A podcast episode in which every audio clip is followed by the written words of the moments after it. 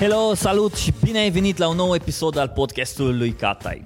Sau, uh, dacă e să spun așa, la Catai, pentru că l-am schimbat și poate că ai observat, nu mai este podcastul lui Catai, ci este simplu Catai, adică, uh, ca să-ți dai seama, ăsta este un podcast făcut de Robert Catai. Dar uh, Astăzi vreau ca să, astăzi o să vorbim și astăzi o să asculti un episod în care eu împreună cu Andreea Cristoforidis uh, am începem să disecăm firul 4 strict pe marketing, adică fie că lucrezi în marketing, fie că ești un om de business în marketing, fie că ești un student care vrei să înțelegi mai bine marketingul, îți recomand să te pui jos, să-ți iei o foaie, să-ți iei un pic și să începi să notezi, pentru că episodul ăsta o să fie genul ăla de episod pe care nu doar că l-ai ascultat odată și ți-ai notat foile, dar îți garantez că o să te mai întorci încă o dată la episod și o să începi să îți mai notezi câteva idei, pentru că Andreea are... Andreea lucrează de 20 de ani în marketing. Uh, prima dată când m-am întâlnit cu tine, Andreea, a fost acum șase ani, șapte ani. Da, parcă a fost el în primul rând bună ziua tuturor, să-i salut și eu pe ascultătorii tăi. Așa. Și uh, țin minte, lucra, erai directoare de marketing la o companie care atunci au sărbătorit 20 de ani sau 20? 20, 20 de ani. De 20 de ani și am intrat direct în pâine, a fost un eveniment extraordinar de mare, m-am simțit ca, un, ca, un, uh, uh, ca o vedetă rock care a făcut tur prin România de dimineață până seara, numai că nu am dat autografe, dar eu am fost omul ăla de din spate. pe aproape. De eram pe aproape, ne dădeam unul la altul autografe și Andreea are, cum spuneam, are 20 de ani în marketing și 20 de ani în experiență în marketing marketing. Partea cea mai interesantă e că uh, tu ai lucrat în câte industrii?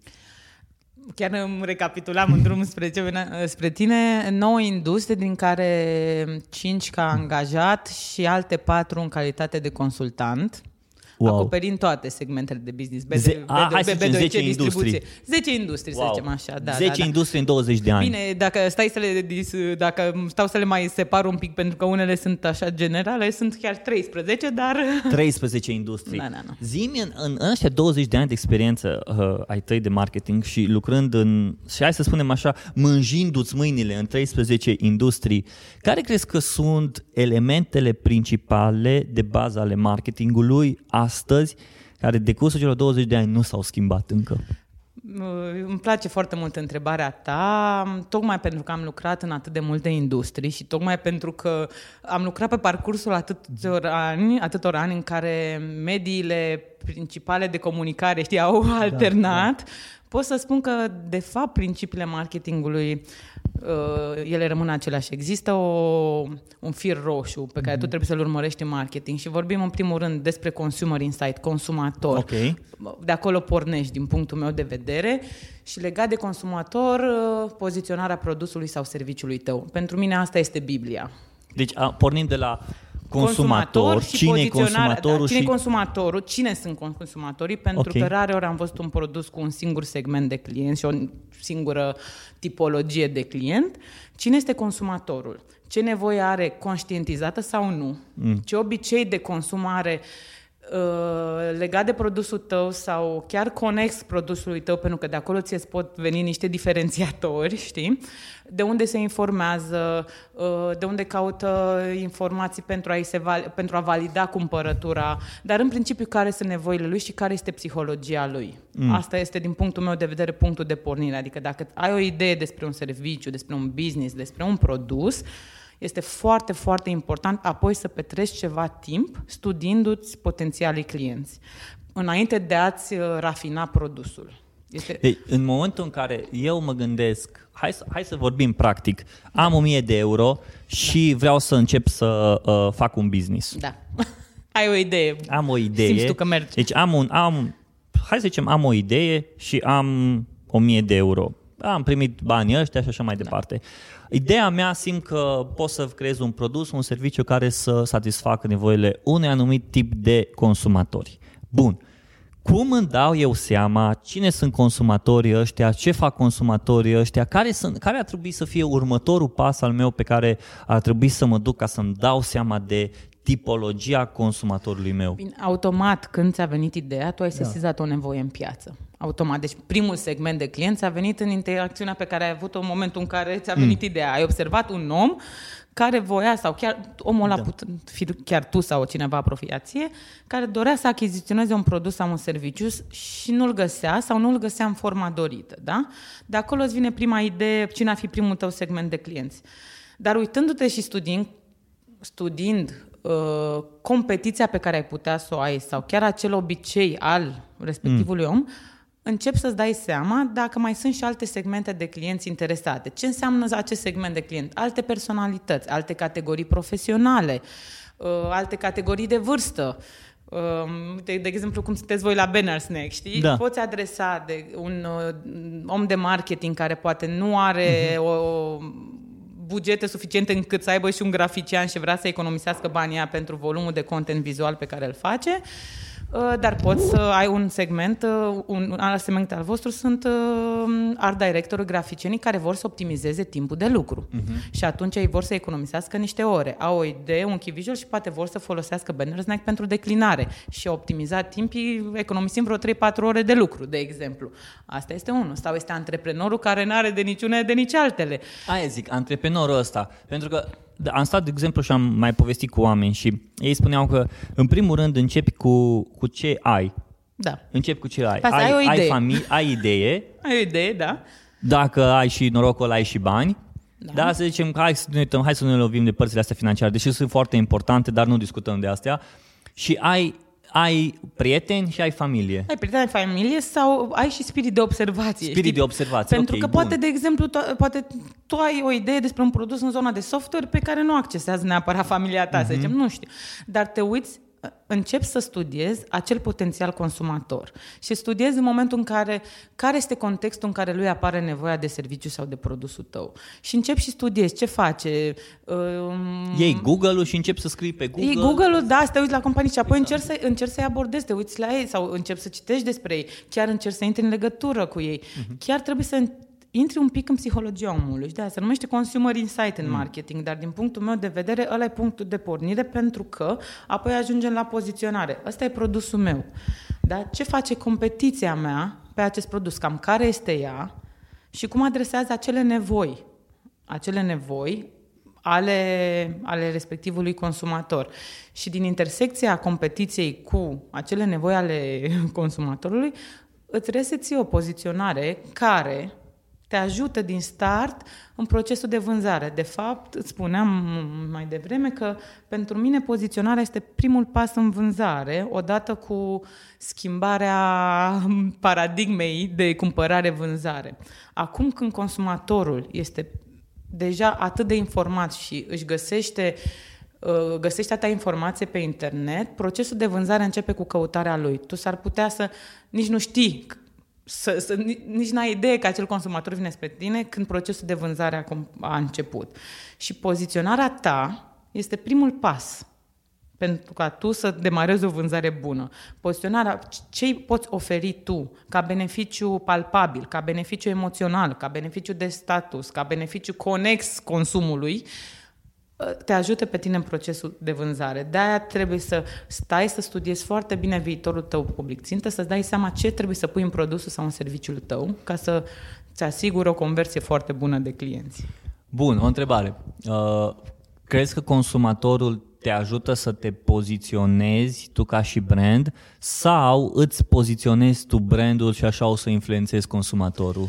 Um, din punctul meu de vedere, tu folosești insight-ul de la consumator. Deci, de fapt, tot de la consumator. Din punctul meu uh-huh. de mhm. vedere, omul este în centrul oricărui produs și serviciu, că vorbim de consumator și că vorbim de angajat. Eu cred în, în business-uri human-centric, care mm. sunt gândite din toate puncte de vedere, procese, produs, comunicare în jurul oamenilor. Și cam asta fac în, în activitatea mea de zi cu zi.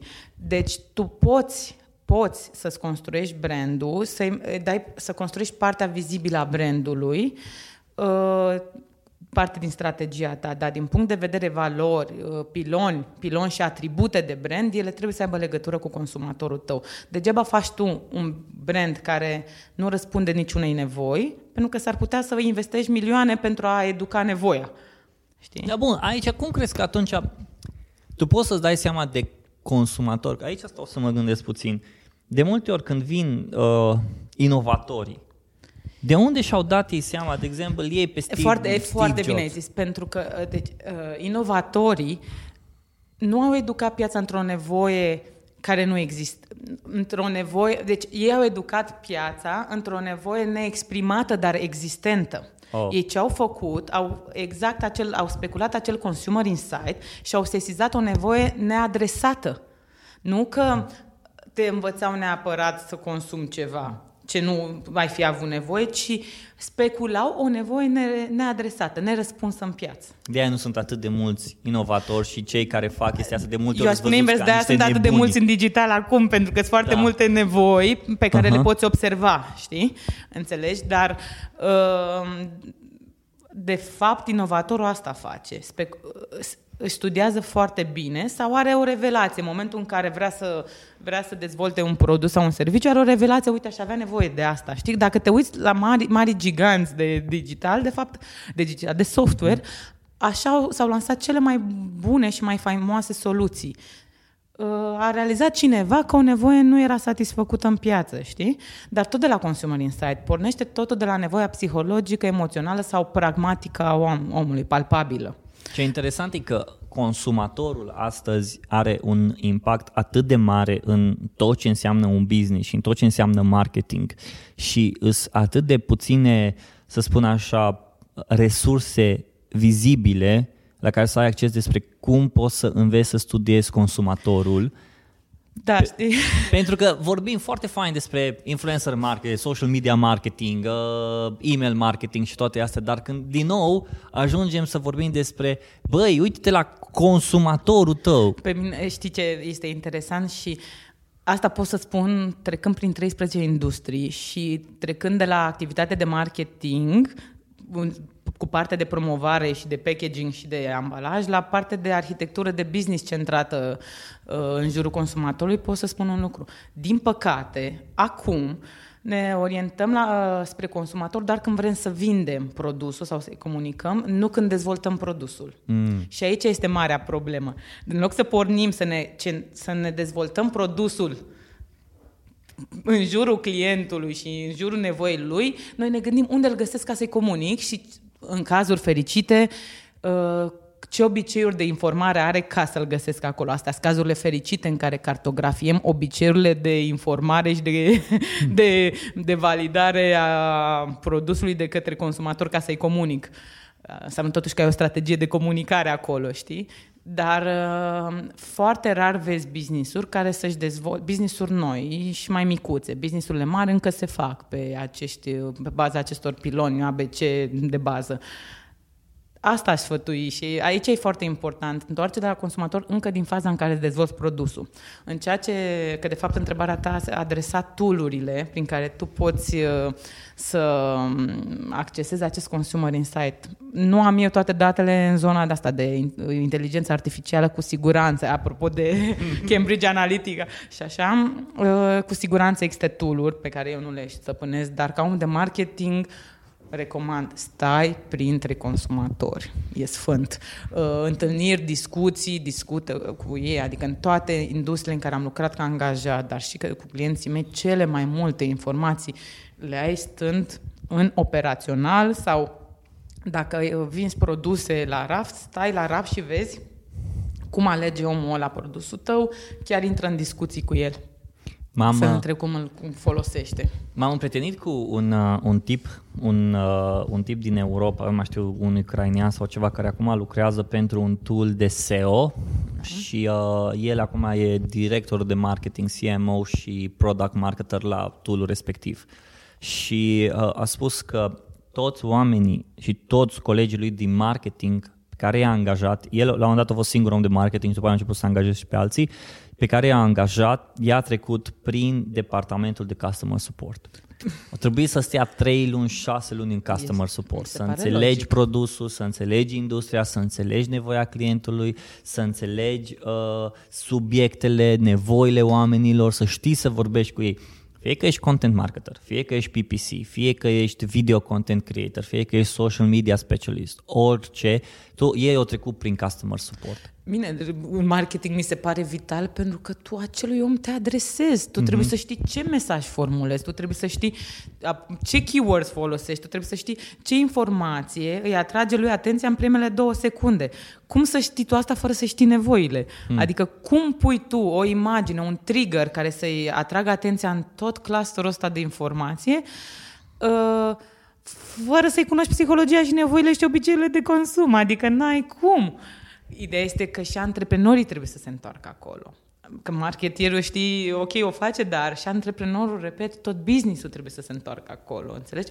Pentru că de multe ori când construim un business avem senzația că îl facem doar pentru cifre, pentru profit. Toate astea sunt o urmare a dezvoltării unui produs, repet, în jurul consumatorului și a, a nevoilor lui. Bun, hai să luăm așa atunci. Cred că um, atunci când vrei să-ți cunoști mai bine consumatorul, trebuie să stai să vorbești cu el. Astăzi, prin digital, noi putem să ajungem foarte ușor, cel puțin să presupunem că putem să înțelegem prin rețele de social media, prin uh, o grămadă de tool-uri din astea. Listening care să înțelegi- platforms, Listening uh, platforms, uh, tool-uri astea de uh, audit, Insight- să de spun așa, audit, și insight-uri și formulare, toate da, astea. da. Bun. Asta e o chestie pentru digital. Pentru Da. offline, tu ai reușit să faci uh, pentru offline să înțelegi consumatorul și mai ales în momentul în care noi am început să colaborăm, am început să faci niște uh, proiecte care erau strict pentru consumator. De exemplu, evenimentul cel de 20 de ani. Da. L-ai împărțit și asta mi s-a părut fascinant cumva, au fost împărțit în trei tipuri de evenimente. Au fost Da. B2C, pentru uh, co- consumatorii B2C, au fost pentru B2B un alt tip de consumator și au fost cumva Pentru pentru tot oraș ca și poziționare. Exact, Și da. atunci brandul tău, brandul pe, pentru care tu ai lucrat s-a dus foarte bine pe consumator și pe poziționare. Da. Bun. Aici eu vreau acum să ajung cum putem noi să împărțim B2C și ce să comunicăm pentru B2C, ce să comunicăm pentru B2B, cum putem să împărțim, pentru că avem toată treaba asta de consumator, tot consumatorul, dar consumatorul nostru este business to business, este business to consumers. Să spunem așa, depinzând de fiecare business. Da, luăm așa, business to business, business to consumers. Da. Care sunt, crezi că sunt elementele de start pentru business to consumers și business to business ca să poți cât de cât să începi să creionezi un, uh, un uh, să spun așa, un desen al consumatorului. Da, știi că eu sunt un om, uh, un om foarte pragmatic, apropo. În 20 de ani, mie, eu am avut filozofia, sufleci mâinile și lucrez. Nu, Exact. am, uh, am, Teoretizezi. Da, nu teoretizez pentru simplu motiv că eu înțeleg mai bine teoria aplicând-o, știi? Exact. exact decât, să, să, decât să aud așa cuvinte. Tot ce pot spune este că în B2C um, vorbești cu omul direct. El cumpără pentru el, îi adresezi o nevoie a lui personală um, și, ap- repet, poate fi una palpabilă de utilizare, una emoțională sau una de statut. Prin cea emoțională mă refer și la experiență, știi? Sau una de statut, da? Deci în momentul în care tu vorbești cu el sau îl studiezi pe el, îi afli nevoile acelea și este doar, doar el acolo. Uh, Cred că ai mai multă flexibilitate din punct de vedere pricing sau um, um, în func- în funcție de industrie, de produs, de individ, există o prioritizare a nevoilor și dacă tu cu siguranță îi oferi o experiență plăcută cu tine, compensezi multe alte lucruri. Bun. În B2B, tu faci vânzarea către B2B tot printr-un uh, om. Ai două componente pe care trebuie să le sfa- satisfaci. Odată, uh, B2C-ul din B2B. Te adresezi unui om pe care trebuie să-l ajuți în rolul lui. Acolo, în primul rând, trebuie să bifezi că tu acelui om îi oferi un ajutor și îi rezolvi niște probleme lui. E mai ușor să lucreze cu tine, e mai, dacă cumpără produsul, produsul sau serviciul tău, îl ajuți pe el profesional și personal. Uh-huh. Dar dincolo de asta, tu trebuie să satisfaci și o nevoie a companiei. Deci trebuie să te duci în zona de profit, trebuie să-i găsești un rol produsului, produsului și soluției tale în tot ecosistemul companiei. Degeaba dorește un singur om să achiziționeze produsul tău dacă el nu are o logică de business. Deci, din start, chiar dacă este un singur produs, tu trebuie să ai o abordare de logică de business și de ce produsul tău ajută businessul respectiv. Deci atunci, te... ba da, da, B2C, uh, el cumpără pentru nevoile lui personale, da. B2B cumpără pentru nevoile businessului.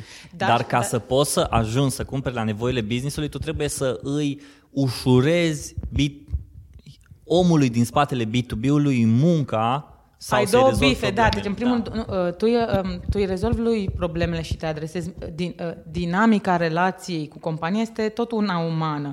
Dar ce vreau să spun este că în zona de B2B, tu trebuie să îi faci o mică strategie de a-și atinge obiectivele ca și, or, ca și uh, organizație. Deci e mult mai Soluția greu. Ta. Nu da. e că e mult mai greu, ai un alt layer. Adică exact. în B2C tu uh, câteodată răspunzi unor nevoi emoționale. Mm. Uh, pe om îl interesează în general experiența. În B2B...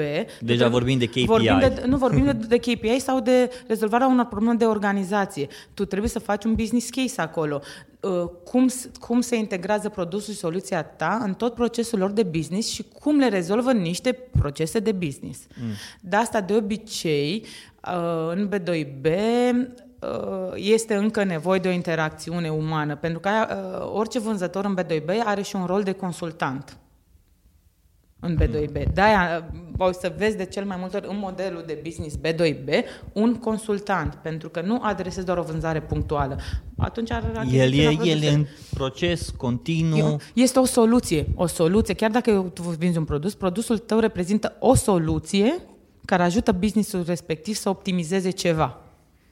Nu știu dacă ți-am dat răspunsul. Nu, pe, mie mi se pare mi se pare din nou extraordinar. Mă întorc la consumator și la poziționare. Sunt astea două lucruri pe care vreau să despicăm firul, da, da, pentru că așa. asta e cumva ceea ce îmi spuneai la un moment dat, astea pot să fie ADN-ul unui business. Da, păi asta este scheletul businessului, ADN, consumatorul și poziționarea, dar...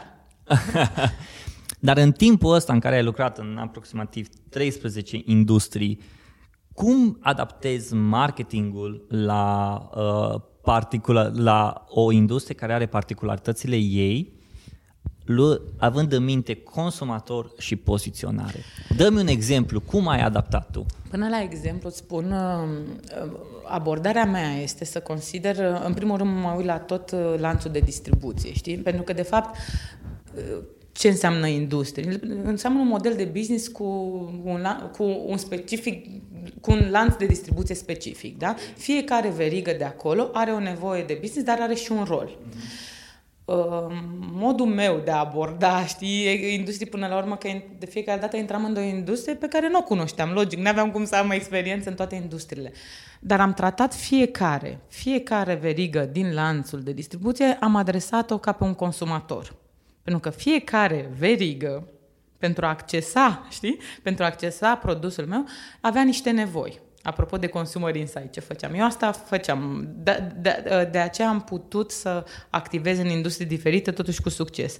Dacă te gândești la nevoile fiecărui om din lanțul de distribuție, ce rol are și ce trebuie să-i furnizezi tu astfel încât el să poată să performeze, să-și facă activitatea cum trebuie, să poată să-ți împingă produsul sau serviciul, atunci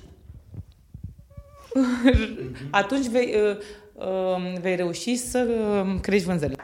Da. Deci, avem în tot lanțul de distribuție, avem niște, niște etape sau niște jucături, niște roluri, da?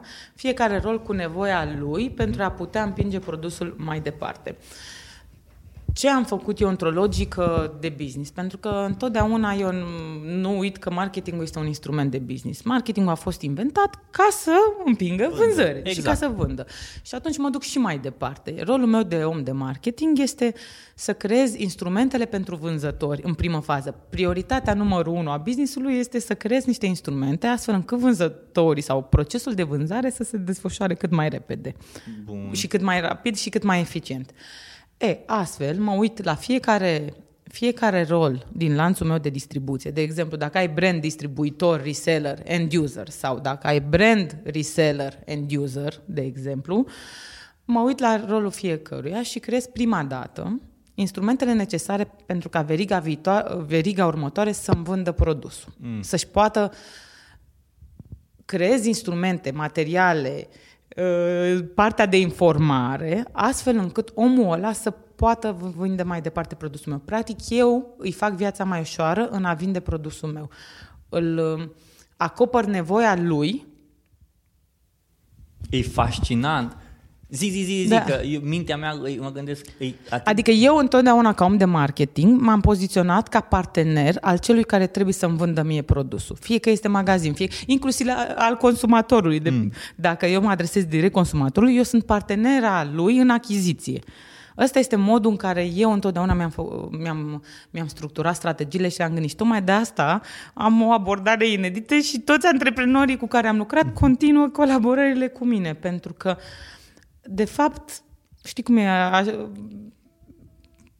ajută-mă să te ajut. Exact. Cam așa ce... Da, da, uite, tu spuneai o chestie foarte interesantă ce ai, ai abordat tu. Deci asta spun. Asta îmi place. Ai spus că ai, ai, ai vorbit despre consumator și ai vorbit despre poziționare prin perspectiva omului de marketing care ajută vânzările. Da. Bun. Dar tu ai spus că ai dezvoltat un, uh, un element, cel puțin elementul, uh, elementul tău și te-a ajutat pe tine de cartografierea Cartogra- îi spun eu, cartografierea fie a activității, fie... să găsești un nume mai simplu. Da, dar nu, pe, dar nu am, pentru că nu, din punct de vedere este hotspot, știi, okay. este customer hotspot, okay. îi spun eu, de exemplu. Uh, și dacă este organizație sau persoană, consumator, persoană fizică, eu pur și simplu cartografiez toate zonele în care omul ăla este caută informații sau este expus la informații din sfera activității mele, mm-hmm. produselor mele, undeva pe tot parcursul zilei lui mm. și al activității lui. Deci eu cartografiez activitatea acelui om și mă uit unde interacționează el cu informația Ce înseamnă și cum. cartografierea asta? Pur și simplu pun o schemă, cartografiere, hartă, hartă. Pur și simplu iau parcursul, iau parcursul. parcursul de parcursul, dimineața de când se trezește De dimineață până, până se trezește și până seara. Când se da. culcă. Bun. Dacă vorbesc de un consumator persoană juridică, de când vine la muncă și până... până da. De, cred că juridicul de și când de când își ia telefonul în mână. Bine, de fapt asta spun. În B2B ai ambele da. sfere, ca Bun. și persoana... Explică-mi asta, că eu a, a, a, asta, asta, mie, asta, mie, asta mi se pare super interesant. Da, e interesant pentru că știi un instrument pe care îl folosesc, dă, eu nu l-am scalat. pe care știi? l-ai folosit tu la pentru ceva sau poate dacă nu, hai să luăm, hai să luăm o chestie asta uh, ipotetică. Cum poți să cartografiezi cuvântul ăsta. Pe asta, uh, cartografierea o folosesc pentru mixul de marketing. Okay. Uh, de-aia pentru mine este, mixul de marketing este cam ultimul lucru și cel mai ușor de făcut în strategia de marketing. Pentru mine, odată ce stabilesc care îmi sunt segmentele de clienți, care e poziționarea mea, diferențiatorii mei și care e poziționarea mea? Până la urmă, eu despre ce vorbesc, dincolo de diferențiatori, care pot fi pragmatici. Eu, ca poziționare, trebuie să fiu unitar, eu trebuie să fiu ceva, cineva, o personalitate pe care o identifici ușor în toate interacțiunile cu produsul și brandul meu. Da? De la canale de comunicare la, folo- la produ- folosirea produsului în sine, tu trebuie să înțelegi această personalitate a mea, poziționare. Da? Bun. E, odată ce am stabilit poziționarea și da. obiectivele de vânzări, ca să-mi dau seama de cifre și buget, mi-e foarte ușor apoi să, uitându-mă la această hartă, să-mi dau seama în funcție unde? de buget, unde plasez uh, comunicarea. Pentru că mă uit în etapele lui în etapele de viață ale clientului meu și de, zi, de Bine, activitate. Dar cum îți dai seama, adică de consumator? Dacă vorbesc, de exemplu, dacă vorbesc de persoane fizice, uite, o mămică. Na, exact, o mămică care o trebuie să cumpere. Încep de dimineață, de dimineață, un, bine, acum s-au mai schimbat obiceiurile de cumpărare, nu mai ascultă radio, radio. etc. Ascultă la în mașină radiouri totuși. Da? Păi ele mai ascultă, iții, biții, toate ce. Ah, da? ok. Ascultă dacă te gândești. Dar dimineața, cu siguranță, mămicile nu prea mai au timp să mai asculte. Mm. Unele dintre, nu știu dacă se uită la televizor sau nu, ai pe drum, ai radiouri sau diverse alte, acum podcasturi, etc. Da, da, da. în zona de e, mămici. Uh, mai îți poți Zona să de online, de digital, de social media, au cartografie ce face în timpul zilei. Uh, dacă are o, o anumită comunitate. Mm, Repet, da. în momentul în care ai segmentul, cartografiezi mai ușor când știi exact da, profilul, clar, pentru că da. segmentezi ce face, dacă se duce la muncă, ce face acolo în pauză, are social media, mm. are email marketing, din nou, mm. poți să o abordezi că are zona de partea email, asta de, de, de, cred că partea asta de content marketing în toată cartografierea asta a consumatorului are un rol atât de important Păi că... da, eu îmi fac harta tuturor, eu îmi fac harta tuturor canalelor de comunicare care sunt proactive sau reactive, adică în care omul mm-hmm. caută informație sau în care primește informație și pentru fiecare segment de client mă uit la hartă și îmi dau seama la respectivul client care are o pondere în psihologia lui. De exemplu, cine, uh, cine e un factor decizional, cine îl ajută pe el să ia decizie. Adică, ok, oh. îl accesează informația de acolo, dar în psihologia clientului uh, Cine are cea mai multă greutate? La o mm. mămică, mm. de exemplu, o anumită informație. Are comunitatea. Mămicile, în general, caută validare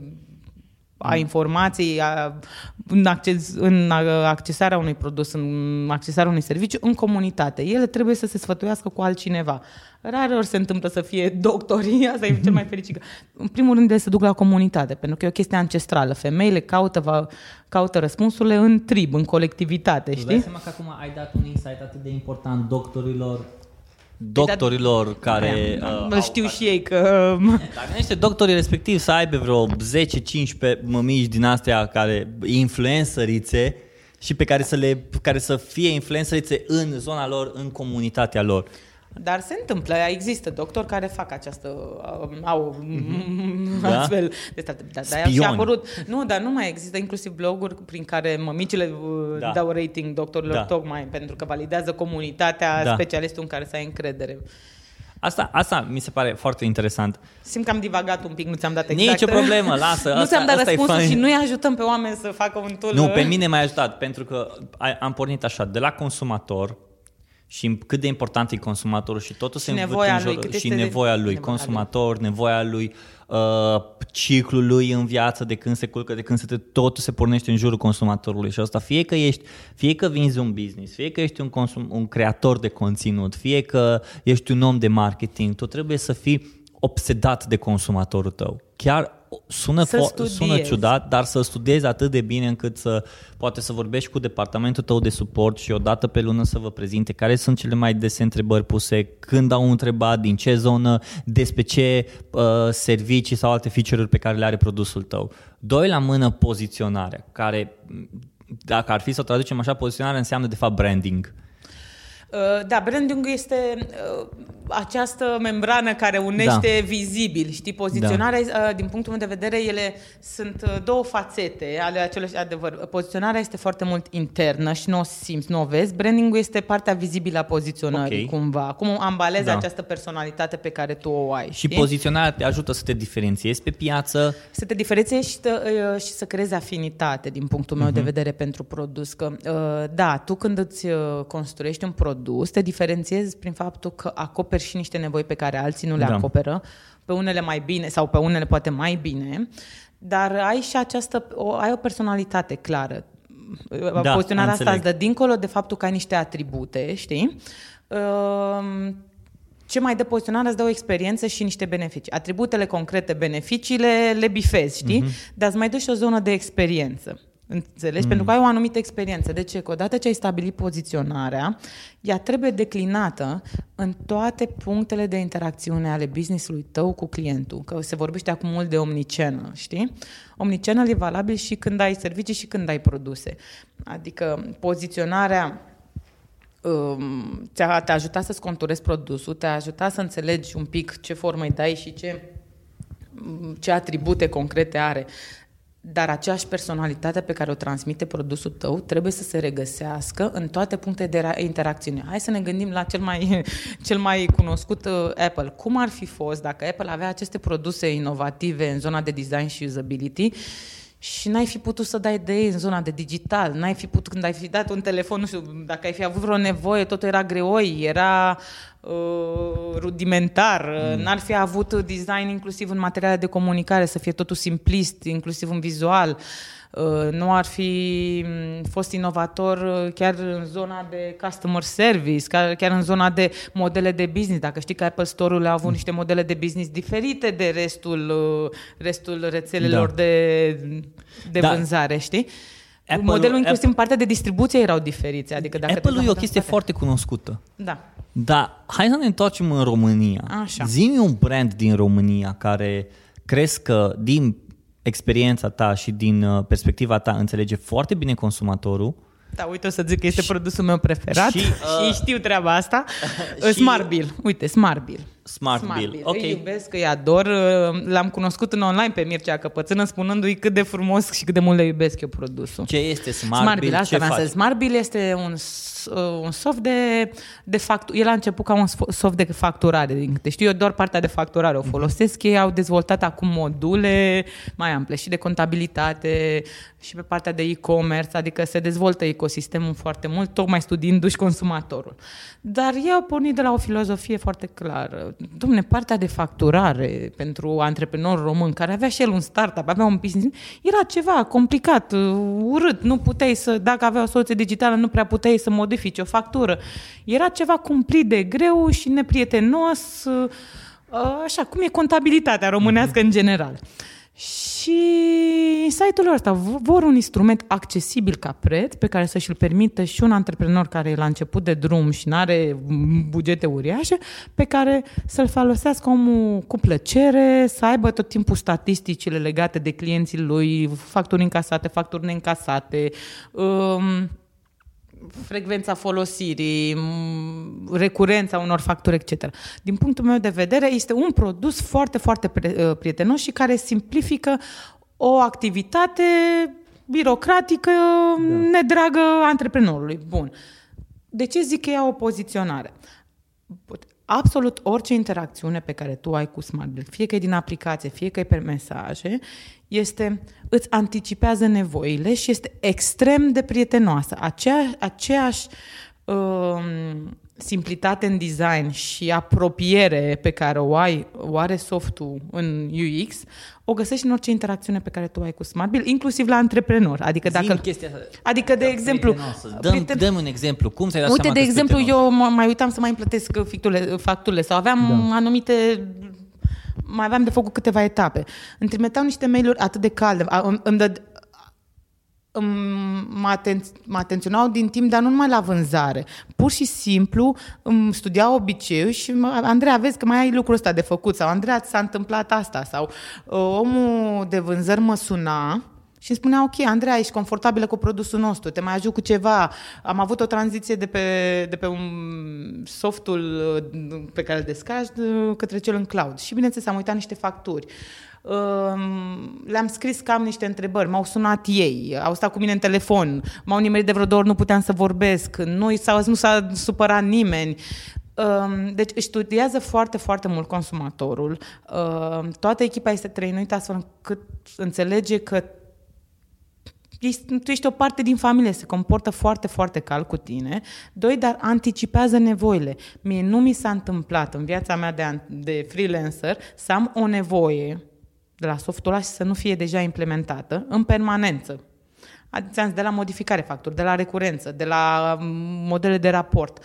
Acum încercând să-și lărgească ecosistemul, anticipează nevoile legate de e-commerce, cu tot ce înseamnă uh, matching-ul, tracking-ul uh-huh. încasărilor, pe care să nu mai stai tu să faci data input, ci se sincronizează cu aplicația în permanență ei stau de, voie cu, de vorbă cu antreprenorii și găsesc o formulă prietenoasă pentru a dezvolta produsul. Deci, Smart Bill înseamnă un serviciu, un, o formă prietenoasă a unui, a unui mm.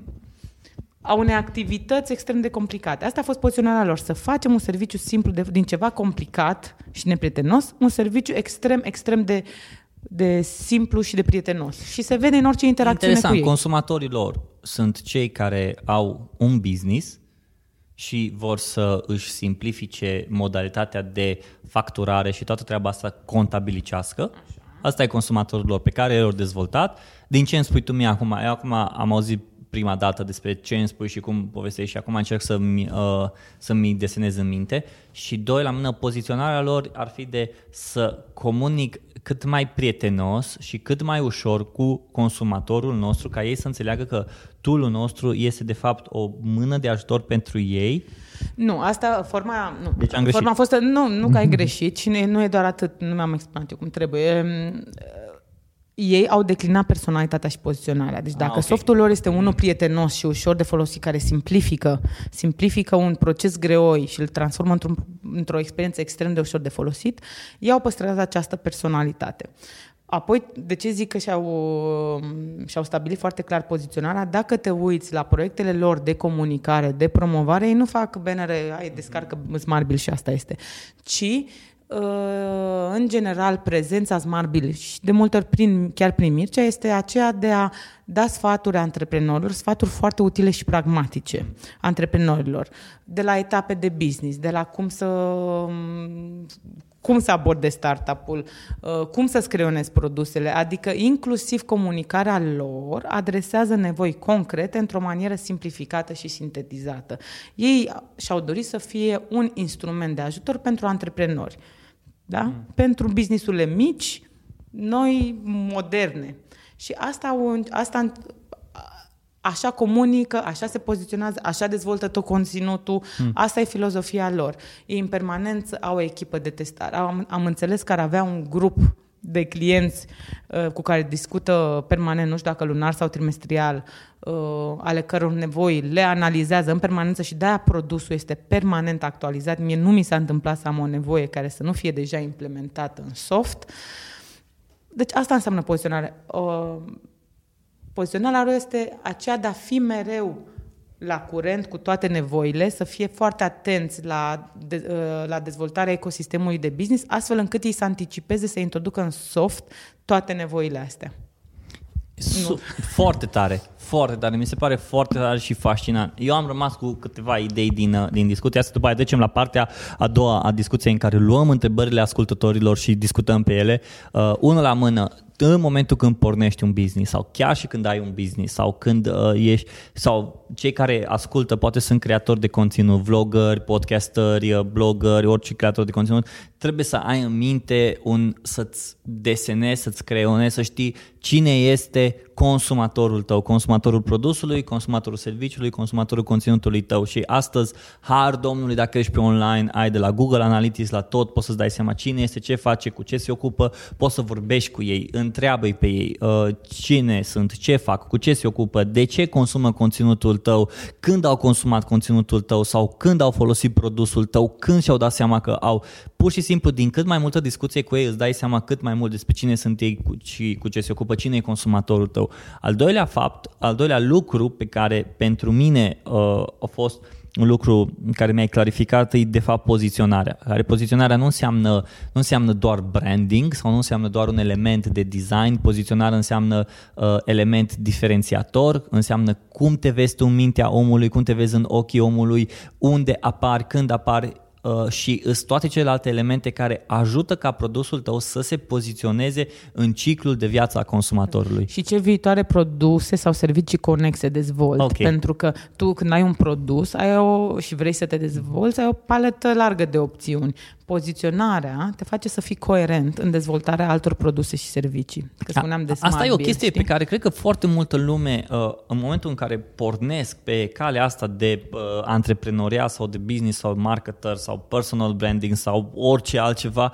uită să le ia în considerare și se uită la lucrurile astea vizibile. A, vreau să fac o pagină de Facebook, a, mă apuc să fac YouTube, a, mă apuc să fac uh, podcast sau ceva. Și și eu de multe ori recunosc că am picat în capcana asta în care nu m-am uitat la consumatorul meu, nu m-am uitat să văd cine e consumatorul meu sau nu m-am uitat să văd unde mă poziționez eu, știi? Și cred că aici ar trebui, asta cred că ar trebui să fie uh, punctul central și momentul de, de, de cotitură al oricărui om care ascultă acum podcastul să se pună și să-și noteze pe foaie cine este consumatorul meu? Făți un user persona, buyer persona, consumer persona, cum vrei tu să-l numești, făți-l, studiază cât mai bine chestia Și nu e asta. doar unul, adică întotdeauna ai unul, două, minimum două segmente de consumatori. Două segmente de consumatori. Minim, minimum, nu există să ai un singur Ok. profil. Întotdeauna ai două, trei. Zi-mi aici cât e, cât e minimul și cât e maximul. Nu există minim sau maxim, Nu depinde este? de produsul și serviciul Ok. tău. Adică m, cât, na, cât, cu cât ești mai nișat sau nu. Dar repet, uite și la voi Da. la Banner Snack, eu, eu identific trei. Nu am datele voastre de vânzări și Ia, de că-s consum. curios, zi. Păi ți-am zis, ai odată omul de marketing care uh, face parte de coordonare de strategie Mhm. de departament și poate are un buget prea mic de marketing care să-i permită o, o resursă permanentă de a-și dezvolta, care să-i dezvolte partea vizuală și atunci este Da. unul dintre segmentele voastre de clienți. Al doilea, repet, este profesionistul în design grafic, care poate să optimizeze timpul de lucru. El are ideile, are grafica, poate să-și facă, uh, poate um, să-și facă key visual, dar cu prin voie și poate declina toată suita acum de dimensiuni pentru că este time consuming și el în felul ăsta optimizează 4-5 ore de lucru. Uh-huh. Avize aici așa agențiilor, știi, adică um, g- că sunt arți sau că sunt agenții de design și chiar antreprenorul. Înțelegi? Antreprenorul care poate să se lămurească în felul ăsta. Adică eu văd trei segmente de clienți aici și cu fiecare discuție altfel. Pentru fiecare altă, știi? Exact. Adică același produs satisface nevoile fiecăruia, dar ai, o, ai o, de exemplu, un alt mesaj, poate, um, știi, trebuie să-l ajuți Da. da. într-un alt moment, dar există un cor. Voi asta sunteți, știi? Exact. Dar văd trei segmente de clienți la voi, Vezi de foarte exemplu. bine. Da. Să știi că vezi foarte Da, bine. da, Da. Nu știu, n-am fost la voi în business, dar asta Da, și văd eu, foarte s-ar putea să mai fie și interesant. altele. Nu ți-am povestit despre chestia nu, nu, asta, nu. nu am asta. Dar și știi că doar- am fost fan de când am auzit de Banner Snack, am auzit asta au fost segmentele și eu vă promovez, culmea, Hmm. uh, unor, uh, unor uh, graficieni, me- uh, Hmm. le tot povestesc când uh, se va ei de ore, de lucru, de ceva de făcut, le povestesc, cum, Banner Snack, ia uite. Și când află și dau seama cât de mult le satisfaceți nevoie. Asta, asta e o, o chestie pe care foarte mulți dintre consumatorii noștri și din uh, clienții noștri spun că, băi, ne-ați optimizat extraordinar de mult Ore timp. de muncă, faptul, că, faptul că reușesc să fac animațiile astea printr-o singură apăsare de buton, faptul că reușesc să îmi uploadez toate brand seturile și nu mai trebuie să le caut într-un tool sau faptul că am un copywriter, am un designer, am un marketer în, pe același în team account Exact. și după ce au făcut designerul uh, și-a scris un text, a intrat copywriterul și-a scris textul să fie bine, mult mai co- ușor. marketerul a confirmat și uh, team account-ul ăsta care pe ei a ajutat foarte mult. Deci, uite, mai și al patrulea, știi că eu vorbeam de Mhm. uh-huh. grafician sau de art de sine stătător. Gândește că, uh, din ce îmi spui tu, uh, ai un alt segment care îl reprezintă agențiile per se, Da. pentru că voi economisiți toate Da. orele de agenție și toate Da. costurile de resursă umană. Așa e. Deci, Bun. uite, al patrulea segment de client. Wow. îmi place, îmi place. Da. Bun. Consumatorul și poziționare. Oameni buni, cu asta să rămâneți în minte, dar acum vreau să trec la următoarea fa- la următoarea, următorul pas al podcastului și vreau ca să răspundem la întrebările oamenilor care ne-au trimis întrebări. Uh, mie, mie unul mi-a, rămas, mi-a plăcut foarte mult uh, ce ai spus tu acum și poate aș vrea să... s- Nu, o să spun așa. Și eu, așa o să fie și rămână. După episod, eu cu siguranță o să mai povestesc cu Andreea și o să mai vorbesc despre uh, consumator și despre poziționare ca să mă ajute pe mine. Dar dacă vreți să luați legătura cu Andreea, ascultați podcastul până la sfârșit, doi la mână, intrați pe site-ul, lui, uh, pe site-ul Andrei, care o să fie pe, în, episod, în pagina episodului de pe, de pe site-ul meu www.catai.ro cu capa sau uh, pe social media.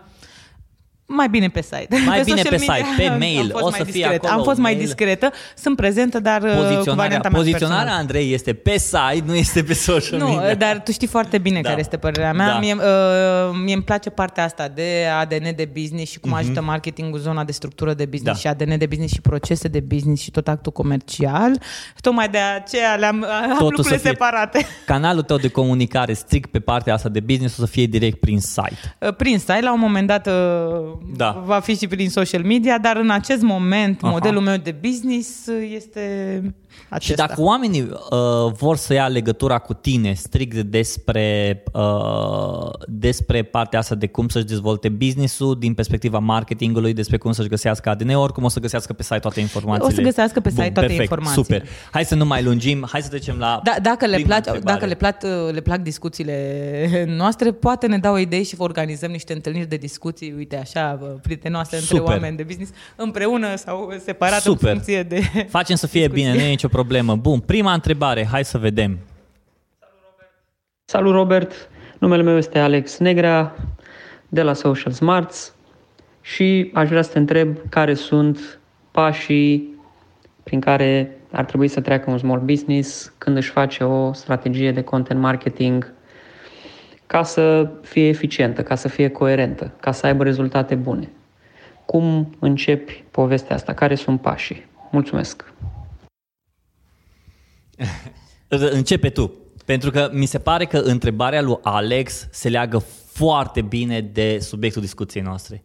Mie mi se pare că întrebarea lui Alex uh, găsește un răspuns complet din uh, unirea expertizelor noastre, ca da. să zic așa. Uh, da, o strategie de conținut, din punctul meu de vedere, pornește din nou de la, de la consumator, dar și de la atributele produsului sau uh-huh. uh, serviciului tău. De ce zic asta? Uh, eu cred că cred în uh, că social media și în general mediul, de fapt în digital avem canale care sunt făcute pentru a crea comunitate și experiență și a transmite personalitatea brandului și canale de informare, știi, în care omul caută informație. Bun să vă adresăm acum social media. Da. Oamenii sunt reticenți în momentul în care li se vinde direct produsul. Bun. Și atunci, din punctul meu de vedere, tu trebuie să știi foarte bine care sunt atributele și poziționarea produsului tău, astfel încât, în momentul în care tu îți faci strategia de conținut, uh, să le transmiți cumva indirect, știi? Prin da. personalitate, prin prin tehnici vizuale. Poți să crezi prin, conținut fie poți... de tip entertainment, informativ, educațional. Da, și uh, exact. Și doi, chiar în tot ceea ce faci, tu trebuie să te asiguri că transmiți acele atribute. De exemplu, am un client care uh, activează, are, are un da. lans de Horeca, da? Și mm, poziționarea lor este de um, fine dining într-un context foarte într-un context neconvențional, accesibil. Dar ei trebuie să transmită calitate, în același timp prietenoasă și accesibilă, da?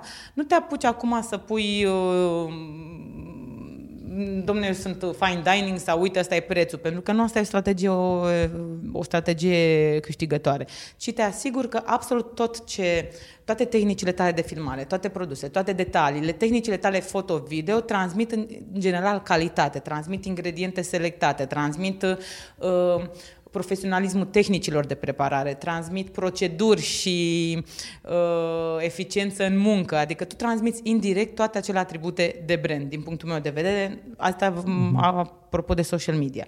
Dar revenind la strategie overall de de conținut, te uiți la consumatorul tău unde este, ce canale folosește, ce segment de client, ce canal folosește, de exemplu. Se poate întâmpla ca uh, un anumit segment din, de client uh, să aibă afinitate spre un canal, spre Instagram și un alt segment de client să aibă o afinitate spre Facebook. Nu, nu trebuie să comunici la fel. Și atunci cartografiezi segmentele, te uiți din nou la punctele alea, la hotspot, unde sunt și ce li se întâmplă în fiecare hotspot, și te asigur că adaptezi uh, mesajul. Mie mi se pare că, uh, adică eu aș face în felul următor, aș lua businessul și ce business are omul respectiv și care îi scopul businessului. Scopul businessului întotdeauna o să fie ca să facă bani sau să, să-și crească influența sau ceva. Bun. În momentul când înțelegi scopul tău, trebuie să-ți creezi, cel puțin în mintea ta, ca și om de content marketing, o viziune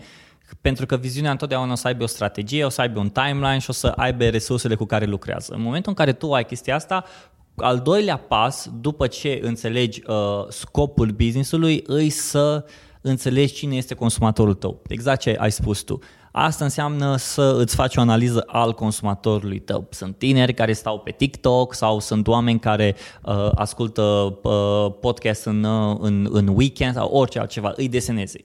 Bun, și aici o să fie întotdeauna, eu cel puțin aș avea întrebarea, cum îmi dau seama cine sunt ei? În primul rând începi să uh, vezi cine a o cumpărat produsul tău, cine cumpără produsul tău, cine folosește produsul tău sau serviciile tale. Și în toată treaba asta începi cel puțin să începi de la o presupunere. Tot cred că se începe de la o presupunere, presupui anumite lucruri. Și de aici eu cred că ca să poți să îți dai seama care este strategia ta de conținut care poate să atragă cele mai bune rezultate și cele mai uh, rezultatele care să fie cât mai, cât mai mari, ar trebui să începi să testezi.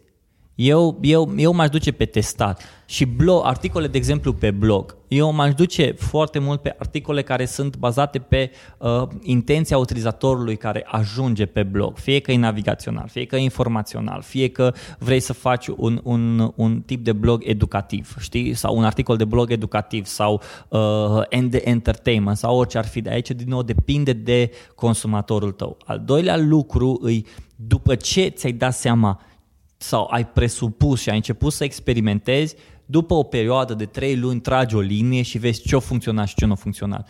Poate că nu o să-ți funcționeze Facebook Live, dar poate că o să-ți funcționeze uh, email marketing. Și îți dai seama că, și aici e ciudat, pentru că sunt atâtea canale de comunicare și atâtea canale de, de, de content marketing pe care poți să le faci. Și atunci a trebuit să, eu cel puțin mă gândeam așa, iei trei canale importante pe care mergi și trei secundare. Și după aia tragi o linie să vezi care ce au adus, ce rezultate ți-au adus. Pentru că aici, din nou, ajungi la consumatorul tău, ajungi la cine este, ce face, cu ce se ocupă, toate celelalte întrebări. Dar tu nu poți să-ți dai seama până nu ai testat. În general, marketingul funcționează pe testare. De-aia companiile care își permit să aibă această etapă în dezvoltarea unei campanii sau unui produs testează foarte mult uh-huh. înainte.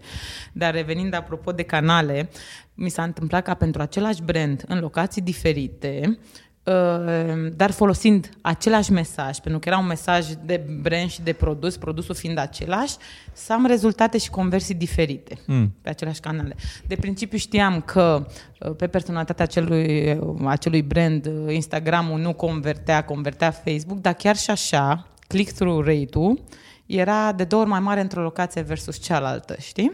Și ne-am dat seama că inclusiv fațete de produs trebuie prezentate diferit, adaptate segmentului, adaptate publicului, consumatorului, pentru că consumatorul este un pic diferit și îți dai mm. seama că afinitatea într-o locație, afinitatea tipului de consumator într-o locație este mult mai mare decât în cealaltă și atunci trebuie să cauți ce anume din produsul tău caută celălalt public, astfel încât să o comunici fix pe Uh, nevoile și preferințele lui, să-ți asiguri și acolo conversie. Deci, același tactică de comunicare, doar că, uite, răspund oamenii diferit la mesaj.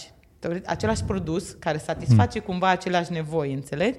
Și trebuie adaptată comunicarea astfel încât să, să creezi un răspuns în conținut. Hmm.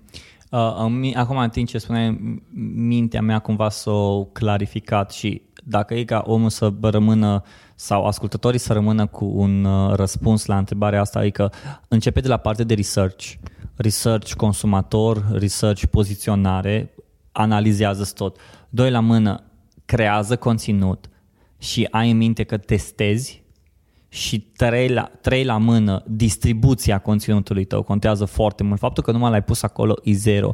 Uh, trebuie să îl pui, trebuie să îl trimiți, trebuie să faci ca să ajungă și după aia partea a patra e partea de analiză. Analizezi. În momentul când faci pa, ăștia cei patru pași în, în, în toată strategia de content marketing, după trei luni, patru luni, tragi o linie, eu nu cred că o strategie de content marketing după o lună poți să spui dacă a fost de succes sau nu, pentru că contează foarte mult contextul, sunt o grămadă de variabile, dar după patru luni tu poți să tragi o linie să-ți dai seama asta funcționează pentru noi, asta nu funcționează. Cu asta vom merge, pentru că aici îi consumatorul nostru care au venit și au văzut și pe alții și tot mai mult și tot mai mult și un evergreen content care crește și pe asta nu are rost să mergem momentan. Poate mai târziu e ok sau poate cândva, dar nu acum. Și atunci deja în mintea ta s-a creat un, o mapă a cum să testezi și cum să faci un content marketing uh, care să aibă un efect de lungă durată. Bun. A doua întrebare. Bună, Robi! Andra Zaharia aici, freelance content marketer. Pentru cei care vor să experimenteze cu podcasting și nu au atât de multe resurse, ce ei sfătui? Cu ce ar trebui să înceapă? Să petreacă mai mult timp pe partea strategică pentru a găsi un unghi unic sau să înceapă să înregistreze, să lanseze și să culeagă feedback. Care dintre opțiuni ți se pare ție că are mai mult sens în contextul actual? Mersi frumos!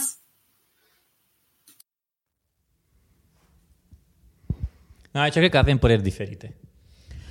Primul rând, nu pot să zic că am o părere neapărat avizată, pentru că nu mă descurc la partea de podcasting. Eu cred că trebuie să le îmbine pe amândouă. Omul de strategie din mine spune întotdeauna, fă o strategie, încearcă să-ți identifici foarte bine consumatorul, să știi cine vrei să fii și astfel încât să creezi totuși o unitate și o personalitate podcastului tău, dar în același timp înțeleg foarte bine ce spune, n-ați face curaj și a te și a învăța să faci lucruri noi și până la urmă eficiența vine din experiență și încercând, știi?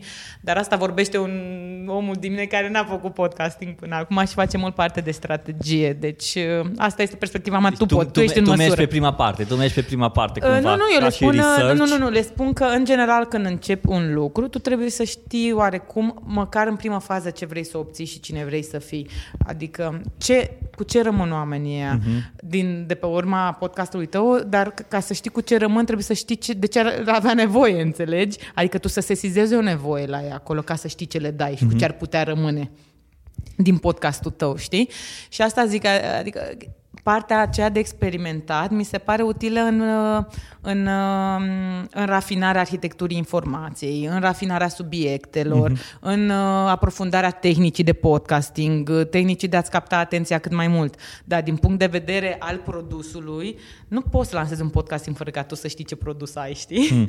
Asta este eu, eu, eu, mă duc, eu mă duc foarte mult pe a doua parte. Eu cred că uh, omul trebuie să încerce să testeze. Îți de acord, îți super de acord cu research-ul, îți faci o analiză, îți faci un research să vezi, dar dă drumul, pentru că tu nu poți să-ți dai seama până când nu o să vezi când produsul tău odată a ieșit pe piață, conținutul tău odată a ieșit pe piață, dacă e consumat sau nu, știi? Poți să-ți faci o grămadă de research-uri, poți să-ți faci o grămadă de idei și sunt bune, dar până tu nu l-ai pus pe piață, până nu i-ai dat drumul, până nu i-ai dat viață, ca lumea să-l vadă, să-l consume, să-l mănânce, să-l studieze, să-i spună, bă, mi-a plăcut, mai fă pentru aia 5 oameni, 10 oameni care ți-au spus, o să faci. Dar dacă o să vezi că nu, mă, nu o mers, nu o mers, nu o mers, niciunul, nimeni nu ți-o dat niciun, niciun feedback, atunci nu fi chiar atât de tântălău încât tu să-l pui că tu vrei să-ți faci un podcast. Nu, eu cred că, eu cred foarte mult în dă drumul și lasă piața să decide dacă e bun sau nu. Da, piața acum poate să decide dacă el nu e definit. Ca păi produs. îl definești în, în timp ce îl faci. Adică, bun, îți asta definești, spune, adică da, trebuie da, să, da. Trebuie să aibă măcar da, o, asta, da, o direcție. E clar, asta spune, adică nu poți clar. să faci o, ceva nedefinit uh, asta care vorbește și, și, și de bucătări, vorbește și de... Doar dacă tu ești în sine o personalitate, știi că până da. asta face radio generalist, da. știi? Dar acolo ai niște personalități și e o formă de entertainment, să zicem, dar și de informație, dar are rolul unui radio. Cred că podcastul repet, nu este zona mea de specialitate. Dar tu asculți podcasturi, așa Ascult sau... Nu cred. As, măcar podcastul meu îl ascult. Podcastul tău. No, al, al tău și al lui Hurducaș. Dă-i pace la Hurducaș. tu trebuie să-l asculti pe Hurducaș că ce? da. Că e al nostru. Că e al nostru, ce spune. da. da. Uh, bun, ne asculti pe, pe, pe, pe noi doi, ne asculti și uh, ceea ce e destul, e ok.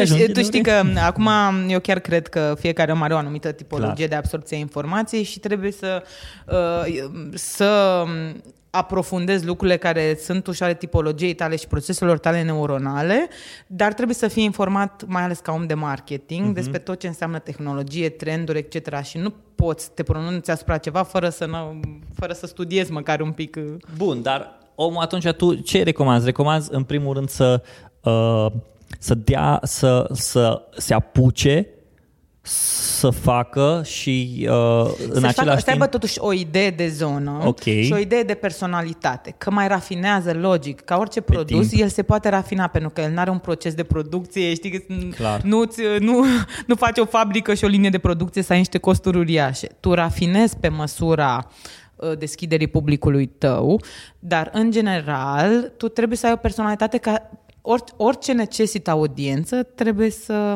permită un anumit timp ca acea audiență să crească, dar audiența crește dacă tu ai o personalitate mm. și dacă ești foarte bine conturat. De ce aș veni eu la tine? De ce stau eu de vorbă cu tine dacă tu nu-mi spui nimic? Adică te cunosc acum, am interacționat, dar dacă nu-mi place conversația cu tine și nu-mi spui nimic și nu rămân, adică te-am cunoscut și n-am reținut nimic din ceea ce am vorbit cu tine ca om în primul rând, nu nu o să mă mai întâlnesc cu tine la cafele de acum încolo.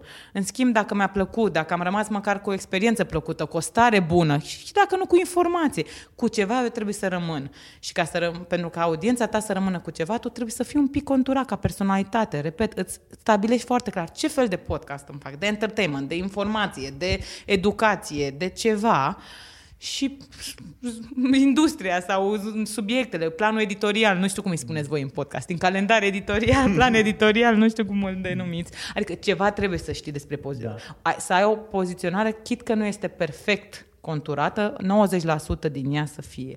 Și din punctul meu de vedere, ce faci pe parcurs este exercițiul, repet, al formei. Poziționarea, tu cam trebuie să știi. Hmm.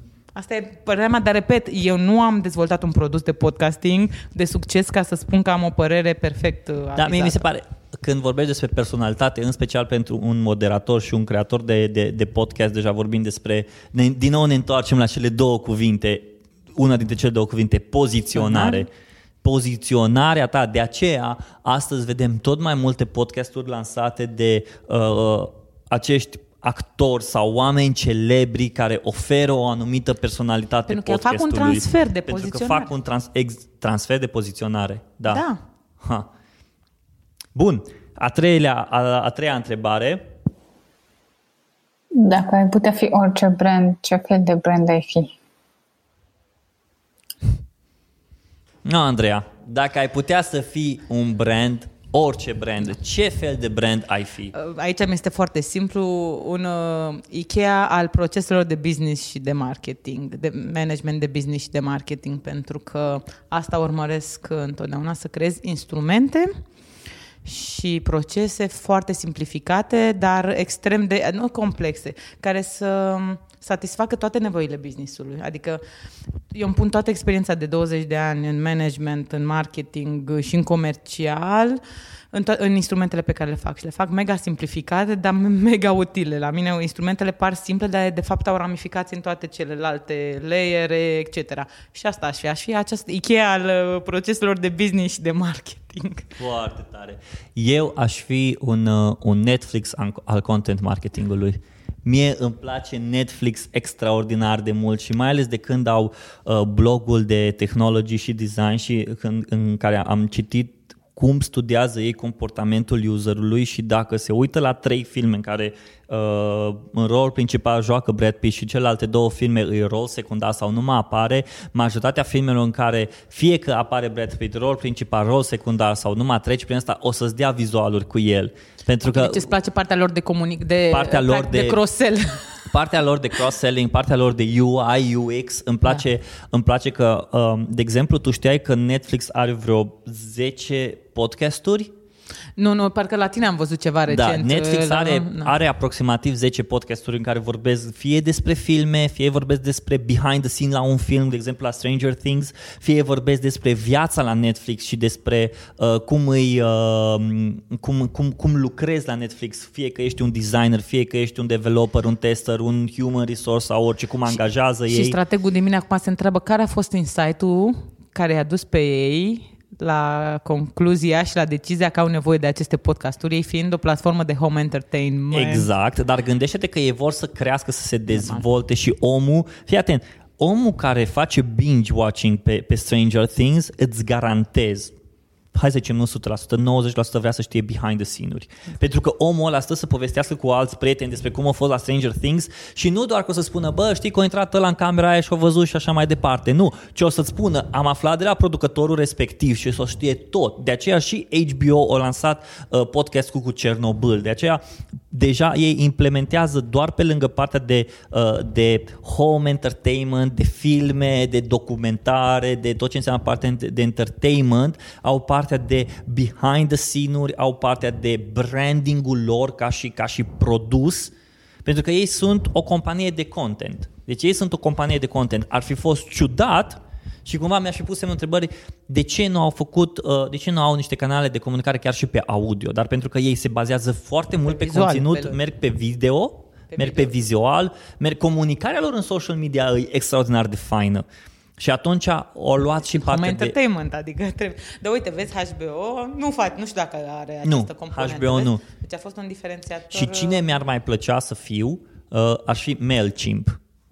MailChimp au uh, modul lor de comunicare îi, E fantastic. e, e fantastic. Ei s-au dezvoltat, ei sunt cumva printre singurele companii din lume, uh, exact cum e și Banner Snack, care sunt de peste 10 ani pe piață, fără self-funded, nu- adică fără investitori, sunt self-funded și s-au dezvoltat strict pe consumator pe consumator. Dacă consumatorul a vrut chestia asta și au aflat din uh, insight-urile lor că consumatorul are nevoie de feature-ul ăsta, de aia, de aia MailChimp au dezvoltat landing page-uri, au dezvoltat tool-uri cu care poți să-ți faci vizualuri.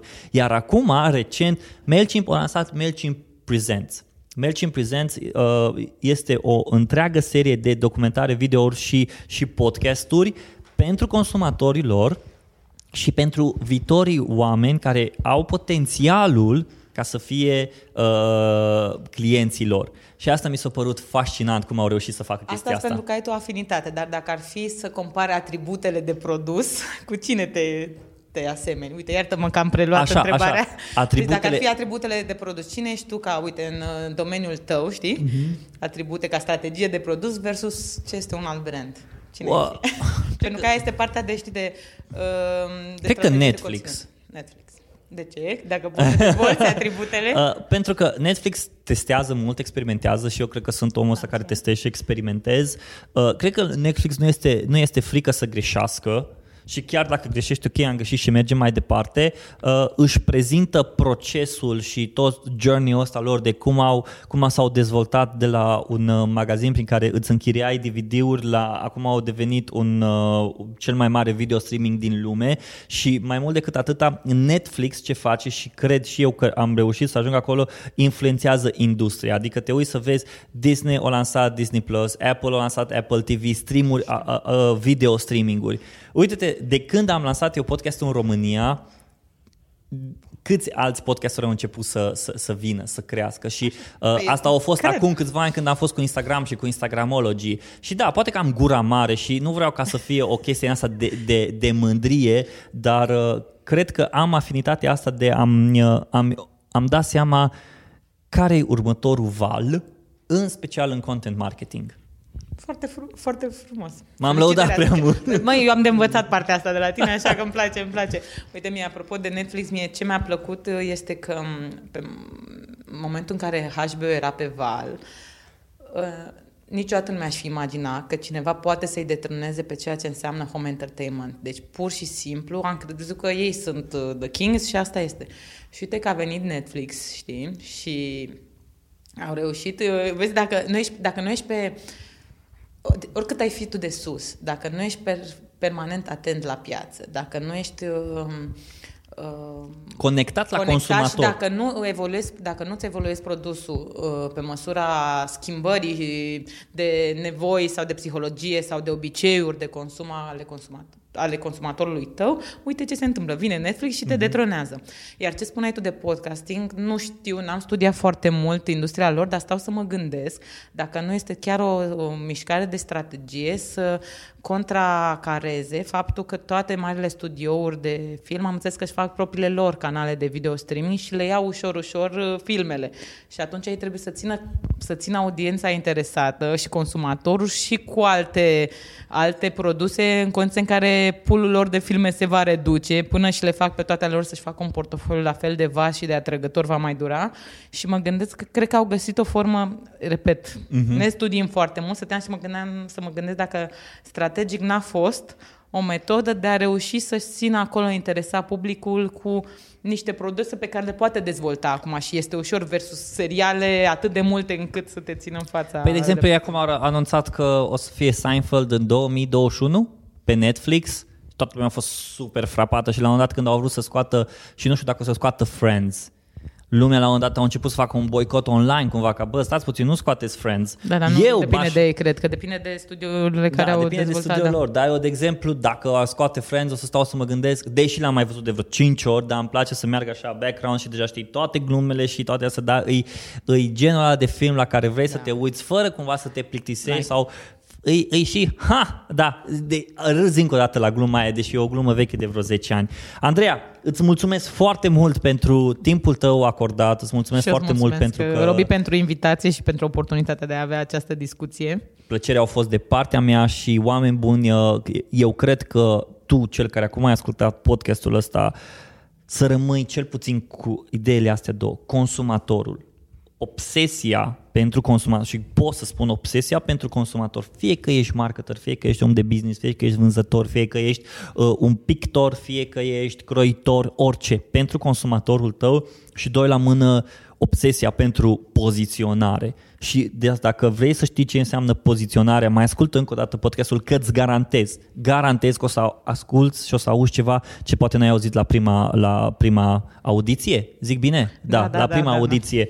Da. Ăsta a fost podcastul de azi. Uh, pe Andreea o să găsiți pe site-ul meu. Vă trimit și pe către www.catai.ro acolo să fie toate informațiile, acolo să fie ideile, insight-urile și toate discuțiile astea. Și nu uitați, poți și nu uita, poți să-mi trimiți întrebarea ta pentru a publica întrebarea ta pe în următorul episod și împreună cu invitați să răspundem la întrebarea ta. Așa că mulțumesc frumos că ați ascultat podcastul uh, pentru ziua de azi.